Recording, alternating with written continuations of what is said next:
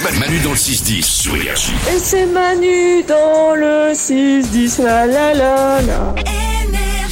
Voici Valou répond à tout, il répond à toutes les questions que vous lui posez sur l'application Manu dans le 610 par message vocal, c'est parti. Et on commence avec une question sur quelque chose qu'on a tous déjà remarqué, qui est lié à la gastronomie. Je voudrais savoir pourquoi les paquets de chips sont aussi gros et qu'à l'intérieur il y a quasiment pas de chips.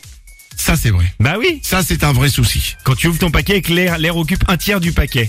Alors, Même il Ah faut plus savoir- que ça. Plus que ça, si tu veux la moitié, allez. Il y a quelques années, Plus que ça. D'accord, ok. Il y a quelques années, deux Américains ont porté plainte contre un producteur de chips qui, selon eux, leur faisait payer de l'air. Et ils les ont attaqués pour préjudice moral. Alors, ils ont perdu leur procès, mais ça a fait remonter cette question des paquets de chips. Et les États-Unis ont même réglementé la quantité d'air dans les paquets de chips.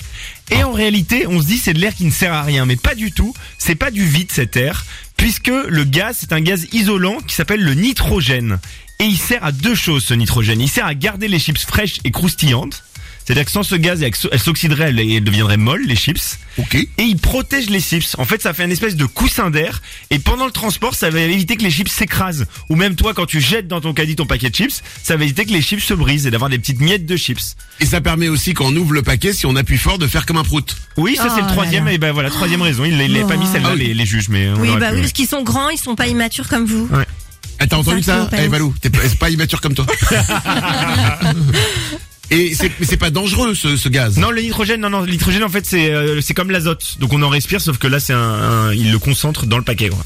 D'accord, ok. Donc il y a une vraie raison à ce Il y a une truc-là. vraie raison en fait, il y a une vraie utilité, ouais. Eh ben merci beaucoup pour cette information. On se sent moins con maintenant. Océane maintenant s'interroge sur une expression. Elle vient d'où euh, l'expression avoir le rire jaune Ah, il a ri jaune. Oui, Il la a ri jaune. Exactement, ça vient du 18e siècle et ça fait référence tout simplement à des malades qui souffraient du, fro- du foie et qui se forçaient à sourire euh, malgré leur teint cireux. Alors un teint cireux, c'est un teint blanc jaunâtre un peu. Et donc en fait, ils riaient de façon forcée, tu vois, et on, on disait regarde l'autre avec son teint cireux, il rit jaune quoi. Oh, Tu vois, c'est ok. pas c'est pas très sympa à la base Ah quoi. ouais. C'est des gens C'est- des gens malades qui se forcent à sourire et en plus on les accable.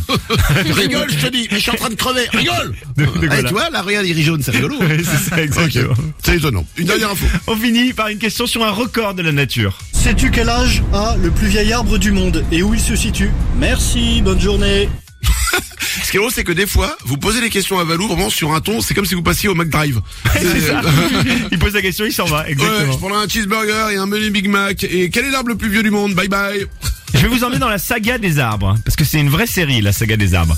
Oh. Depuis 1964, le titre était détenu par le pin de Britslcone, ok, 4850 ans, et il se trouve dans les montagnes blanches en Californie. Et euh, on ne donnait pas sa localisation précise. C'était un secret pour le préserver des gens qui voudraient euh, s'y attaquer. C'est Euh, incroyable. Qu- quasiment 5000 ans, quoi. Exactement, quasiment 5000 ans. Mais en 2004, Oh, Le nombre de personnes qui ont dû faire pipi à côté. bah, c'est exactement ça, sans savoir. En Bah oui. 2004, dans la même région, on en découvre un encore plus vieux, 5062 ans. Mais la guerre des arbres fait rage, puisque, attention, en 2008 en Suède, on découvre un épicéa de 9552 ans. Mais non. Si, il s'appelle Old Chico, et c'est en hommage au chien euh, décédé de la personne qui l'a découverte. D'accord. Voilà, elle, elle- elle a choisi le, le nom de l'arbre, elle n'a pas donné le... Et c'est un épicéa Et c'est un épicéa, donc euh, voilà, à l'heure actuelle, euh, c'est 2008 euh, le dernier arbre euh, qui détient le record, mais je vous tiendrai informé, évidemment, si ça bouge. Euh, Ah bah, évidemment. je ferai un flash spécial.